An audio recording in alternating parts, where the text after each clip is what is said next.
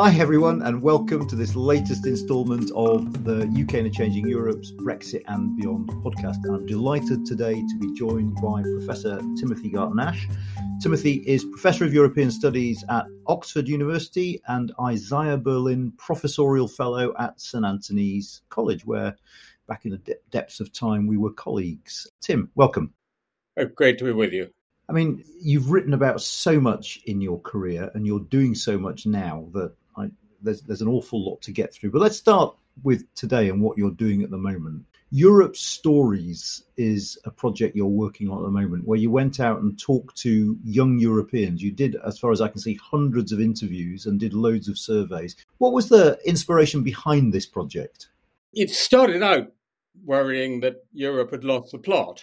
So I wanted to find out what young Europeans actually wanted Europe to do, and specifically the EU to do. And by the way, I didn't do hundreds of interviews myself. It was this amazing team of fantastic, as you remember, graduate students at Oxford from all over Europe. And what emerged was really interesting. Whereas for my generation and older generations, and probably yours, there was a formative moment like Second World War or 1989. For this generation, there's a formative experience. And that experience is freedom of movement. And that came through all the interviews, it came through all the polling. And there's an amazing opinion poll result, which is that a lot of people think the EU wouldn't be worth having if they, we didn't have freedom to travel, work, study, and live in other European countries. Do you think Ukraine might end up being a formative moment for some people of that generation now? So that's such an interesting question, Anand, because actually that's exactly what one of our team said to me the other day. Maybe this is our formative moment. To be honest with you, I mean, it obviously depends how long the war goes on, how big its impact is. But as it looks today, where after all it hasn't sort of massively impacted, let alone violently, most Europeans' lives, I slightly doubt it. I think it'll be a formative moment for people in Central and Eastern Europe, but I'm not so persuaded it'll be a pan European formative moment. And that's potentially problematic, I imagine, isn't it? Well, one of the many problems I think Europe has is that we don't have the shared experiences. And, you know, as we now see in what is quite clearly a, a kind of, I would say, northeast versus west south divide on Ukraine. Passion from everywhere, from the Nordics, the Baltics, Poland, Slovakia, you name it, about Ukraine. This is the most important thing. We must hang in there. And a very different reaction if you look at public opinion in Spain or Italy or France. I mean, it's very easy to talk about young Europeans, but of course there are there are young Europeans and young Europeans, and and for where I sit, one of the really interesting sort of electoral issues in Europe at the moment is compared to the UK at least, the relatively high levels of support for populist radical right parties in some EU countries. So I think 49% of the 25 to 34 year olds who voted voted Le Pen in the second round of the French election. Why do we think that's the case? Why, why do we get that difference? I mean, first of all, it's obviously true. We have this kind of complacent assumption that the younger, the more quote unquote pro European, right? And as you say, it's clearly not the case. On the contrary, for Macron, it was almost the older, the more likely they were to vote for Macron. It's a reverse age distribution. And I think, well, I think there are two answers. First of all, Europe isn't working for them. You know, many of them are having huge difficulty finding jobs. They expect their standard of living may be worse than their parents, rather better. The second thing is, I've just finished a, a, a history of contemporary Europe, and one of the things you see is that for all previous generations since 1945, you've been in the worst place in the past. You want to get to a better place, and the better place is Europe, right? I mean, that's the familiar shape. It's like a Nike tick going upwards from a bad past. And suddenly you have a generation for whom the opposite is true, right? In Southern Europe during the Eurozone crisis, you know, you remember a better time and now things have got worse and hey, Europe is part of the problem. So I think that's a large part of the explanation, which is why this is not about the EU telling its story better, which is a complacent assumption in the European institutions. It's about the uh, EU having a better story to tell, i.e., delivering. On the book itself, I mean, one of, one of the remarkable things about you is, on the one hand, you're a very well known historian. On the other hand, notably through your newspaper columns, you're very much rooted in the present and writing about things that are happening sort of as we speak. Do we think having that historical view makes you think differently about present crises to other people? How does working on this book, for instance, shape the way you look at what Ukraine might mean and whether it's a historical turning point or not? To state the obvious, you know, the past is one of the few things we really know. So it helps to know what happens in the past and to detect patterns. I mean, just to give you one example, I, of course, started out working on Central and Eastern Europe when it was still part of the Soviet bloc behind the Iron Curtain. And many people had a, a Sovietological, a political science paradigm in which there was going to be in system change, but there wasn't going to be change of system. I, from the start, you know, going there as a young guy and just taking a look, but also having studied history, saw this was an empire and it was an empire in decay. Therefore, it follows as the night the day that empires that are in decay one day are going to fall. Um, we don't know when. We couldn't know that it was going to happen in 1989, but but we could see the trend. Similarly, you know, much more immediate example: Putin and Ukraine. Informed by history, we should have realized that the last really big empire in European history, namely the Soviet Russian Empire, you know, a land empire that's grown over centuries, collapses with hardly a shot fired in anger in just three years. Hey, there's going to be probably a violent reaction sooner or later. And that was our great. It wasn't expansion of NATO or anything like that. It was not anticipating and preparing for what history should have taught us would be the likely reaction from, from an imperial power, colonial power, which has lost its whole empire in just three years. Hence, you know, 2008 and then particularly 2014, we should really have, woken up. Yeah, interesting. Now, I mean, I should say, actually, I should acknowledge here on, on the podcast that your column back in, in The Independent, back in the time that the wall was falling, was one of the things that persuaded me that this was a field I wanted to work in. So thank you very much for that. Really fantastic pieces. Just, uh, you've written quite a lot recently about uh, Emmanuel Macron. Back in April, you described him as the only major leader with the vision, ambition, and experience to make the EU a foreign and security policy superpower. Are you still so optimistic about him, following A, his rather patchy record over Ukraine, and B, the elections, and particularly the legislative elections, which weakened him? Funnily enough, I literally came back from Paris yesterday, and you know, I, he may still have ambition, ability, and experience, but does he have the political base to do it?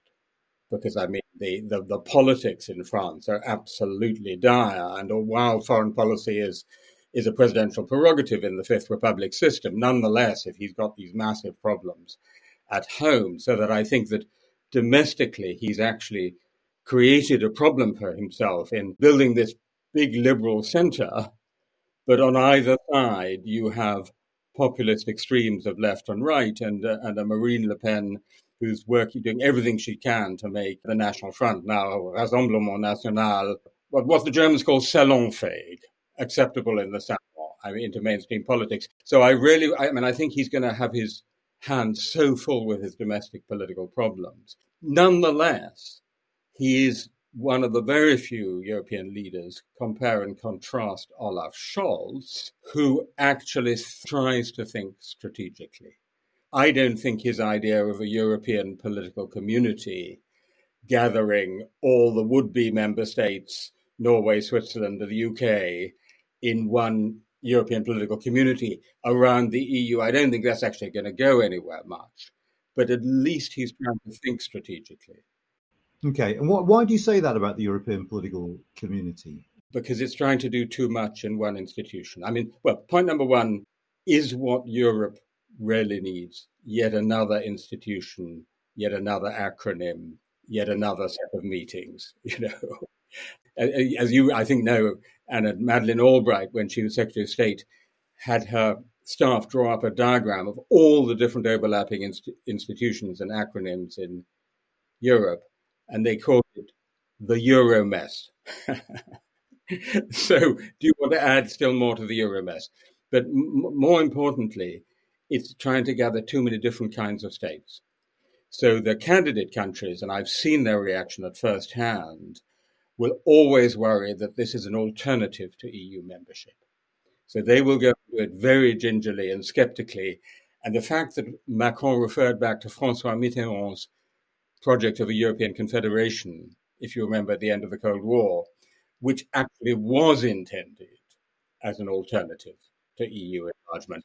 They probably will go along with it because anything that gets you a bit closer to the EU is good, but not with great. And you know, Zelensky has made it perfectly clear what matters is the path to EU membership. Norway and Switzerland may or may not, but they'll regard it as a talking shop. And then you come to Britain.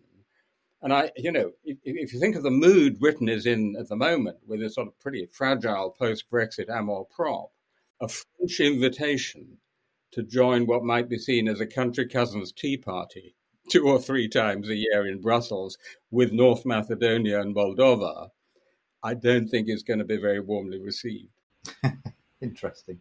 Just, I mean, just on Macron, actually, one of the things that, that I, I was reminded of when you were speaking was there was, a, I don't know if you ever saw it, there was a, a wonderful essay by Hans Kundnani about why the, cent- the liberal centre is getting it wrong in its fight against populism. And his argument was the centre left and centre right, if they really want to fight populism, need to argue amongst themselves and not make common cause because it's only when you get that undifferentiated blob of liberalism in the middle that it really strengthens the extremes. Now, obviously, Hans put it a lot better than I just did, but do you think there's some truth in that? That actually, if you try and blur the distinction between centre left and centre right, and let's face it, there are real differences of economic and political principle there, it almost makes it an easier target for the extremes.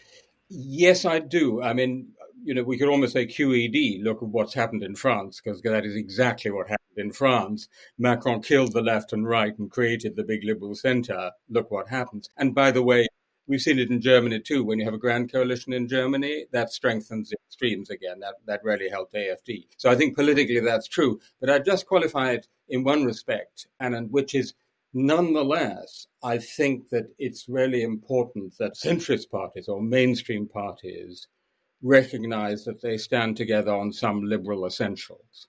That's also important. But with the fundamental point, I, I absolutely agree. I think it's a very dangerous way to go. The other thing, of course, the other mistake, the many, in my book, I have quite a lot about the mistakes that liberals like me made, liberal Europeans. And another one is to divorce liberalism from the nation. So the liberals were always talking about Europe and the UN and the international community, and we left the nation to the right. And what's really interesting about Zelensky is he's put those two things back together. It's the defense of liberal democracy and the defense of the nation. Would it be fair to say that to date you've been somewhat underwhelmed by Olaf Scholz? I mean, traditionally, European integration had the Franco German motor. It looks a bit more Franco than German at the moment. It would be possibly verging on an understatement to say that I've been underwhelmed by Olaf Scholz. I've been really disappointed because I thought he was a good candidate. You know, he's had the misfortune to come straight into the largest war in Europe since 1945. There are people who are good at peace, and there are people who are good at war, and there are relatively few who are good at both. So Zelensky was a pretty hopeless peacetime president, but he's a great wartime leader. Olaf Scholz, I think, actually would be a first rate peacetime chancellor, but he just is not good at responding to war. He doesn't realize that you have to use language in a different way, that you have to be take big decisions and big risks to move faster. You know, he's moving in this patient, evolutionary, incremental managerial way, which is great for managing the German economy, but not great for pushing back Putin in, in Ukraine. Interestingly, the guy who, who turned out to have been good at both is Mario Draghi, which is fascinating. Uh, Draghi has understood what I think Scholz hasn't got or managed to respond to, namely that you do have to act and speak differently in war. But on on the war, and I mean, we're we're four months on now from the Russian invasion. Have you been broadly reassured by the EU's response? I think there's far too much self congratulation. It's a huge failure that Putin felt able to risk starting, you know, major invasion of a neighboring sovereign country. That's a huge European and Western failure in the first place. Secondly, we actually haven't sent in enough weapons and ammunition fast enough to enable the Ukrainians to push back the invading forces, as we as we've just seen again in Luhansk. Thirdly, the sanctions, although they've been big, turn out to be quite survivable by the Putin regime because we're still paying, I mean, Germany alone is still paying somewhere around a billion euros a week for Russian fossil fuel energy. And those prices have gone through the roof, and therefore they're compensating. And Putin managed to sanction proof his economy. So I don't think we should be congratulating ourselves at all. And by the way, I think the divisions are beginning to show in the United States and in Europe. And I'm, I'm really quite worried that if Putin gets Donetsk, as well as Luhansk, the two oblasts, and the land bridge to Crimea, which he has, and then stops and says, let's have a ceasefire, let's talk about peace. If we settle for that, he will plausibly be able to claim a victory. And that sets a terrible precedent. Do you think Europeans should be willing to pay a high economic cost in order to make sure that that doesn't happen? I mean, that's one of the problems, isn't it? That this war coincides with, I mean, it's partly caused, but it partly coincides with this cost of living crisis, which makes things far, far more problematic. I mean, do you, do you see solidarity holding as prices rise and the cost of living crisis gets worse into the autumn? I'm awfully afraid it won't. I mean, let, let, let's be clear. The, the popular solidarity has been immense. I mean, like you, I had the experience the other day of going on question time, which was fascinating. And we were talking about Ukraine for 40 minutes. And then Fiona said, Shall we talk about COVID? And the whole audience shouted back, No, keep talking about Ukraine. It was amazing. And so, and you know, the, the hospitality to refugees, the outpouring, it's been amazing. Great, in that sense, it has been a great pan European moment, but it's already fading. And hey, if we have inflation above 10%, you know, petrol prices continue to go up. We go into a recession. There may be another refugee crisis because of the impact of the food shortages on Middle East and Africa. You know, will it hold? I doubt it very much. Yeah, I saw that horrible tweet from Timothy Snyder the other day talking about how Putin intends to starve Asia and Africa as a way of putting pressure on Europe to relax sanctions. I mean, there's a grisly game being played out here is why, by the way, I think we should have gone bigger faster. I think we should have done, I mean, I was for the oil and gas embargo at the start, and incredibly difficult to do, and just as much military support as possible. At the beginning of the war, that could have really rocked him back on his heels. Now, clearly, the re election of Viktor Orban has not done wonders for EU solidarity. And I suppose it's another example of learning from our mistakes. Do you think it's now time to take a more muscular approach to Orban? And if so, what would that look like? I think this is such a fascinating story because Viktor Orban has effectively destroyed democracy in Hungary with the help of billions of euros of EU funds from the pockets of West European taxpayers. It's not that he's de- destroyed democracy and got all the money. It's the money has helped him to destroy the democracy because it's it both stabilized the economy and given him massive patronage funds, which the central government can use to reward friendly oligarchs, friendly mayors, friendly, you know, supportive voters, and so on. I was actually in Hungary at the beginning of April for the last election. This was no longer a free and fair election. It was technically a free election, but definitely not a fair election. Total control of the media landscape. This in a full member state of the EU. And of course, he then able to hold the EU absolutely hostage over further rounds of sanctions on Russia. So, conclusion the mistake was not the big Eastern enlargement, 2004 2007. The mistake was not to do enough deepening as we widened. In two respects, the linkage between the Europe of money and the Europe of values. So you couldn't have done what Orban did at home. And I would say more QMV, less unanimity it seems likely that Ukraine's not going to be become a member for a decade at least, as Macron says. I mean, what could the EU do to ease that transition? Is there a more flexible approach it can take to Ukraine? And if so, should it take that sort of approach? Absolutely, it should. Uh, flexible, but that doesn't mean loose in the way, for example, it got loose for Bulgaria and Romania in 2007 clearly they can't just have a huge long shopping list of the total acquis communautaire. You have to tick all 500 boxes before in 20 years' time you're let in. That's not going to work. You know, North Macedonia waiting 17 years. So I've actually just been in Brussels talking to people about this. And as, as you know, there's some really interesting ideas about staged accession. There's a proposal from the European Stability Initiative, Gerhard Knaus, very creative proposal about having the first big staging post being access to the single market. And people in Brussels were saying you can even be more granular than that. You can have earlier access to certain parts of the singular market.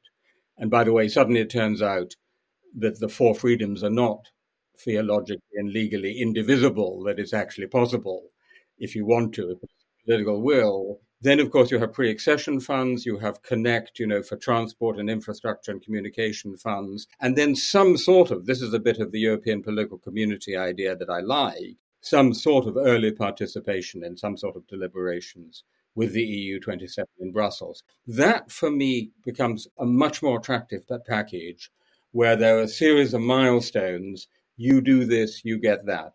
You do that, you get this. And that's, I think, the way we should be thinking.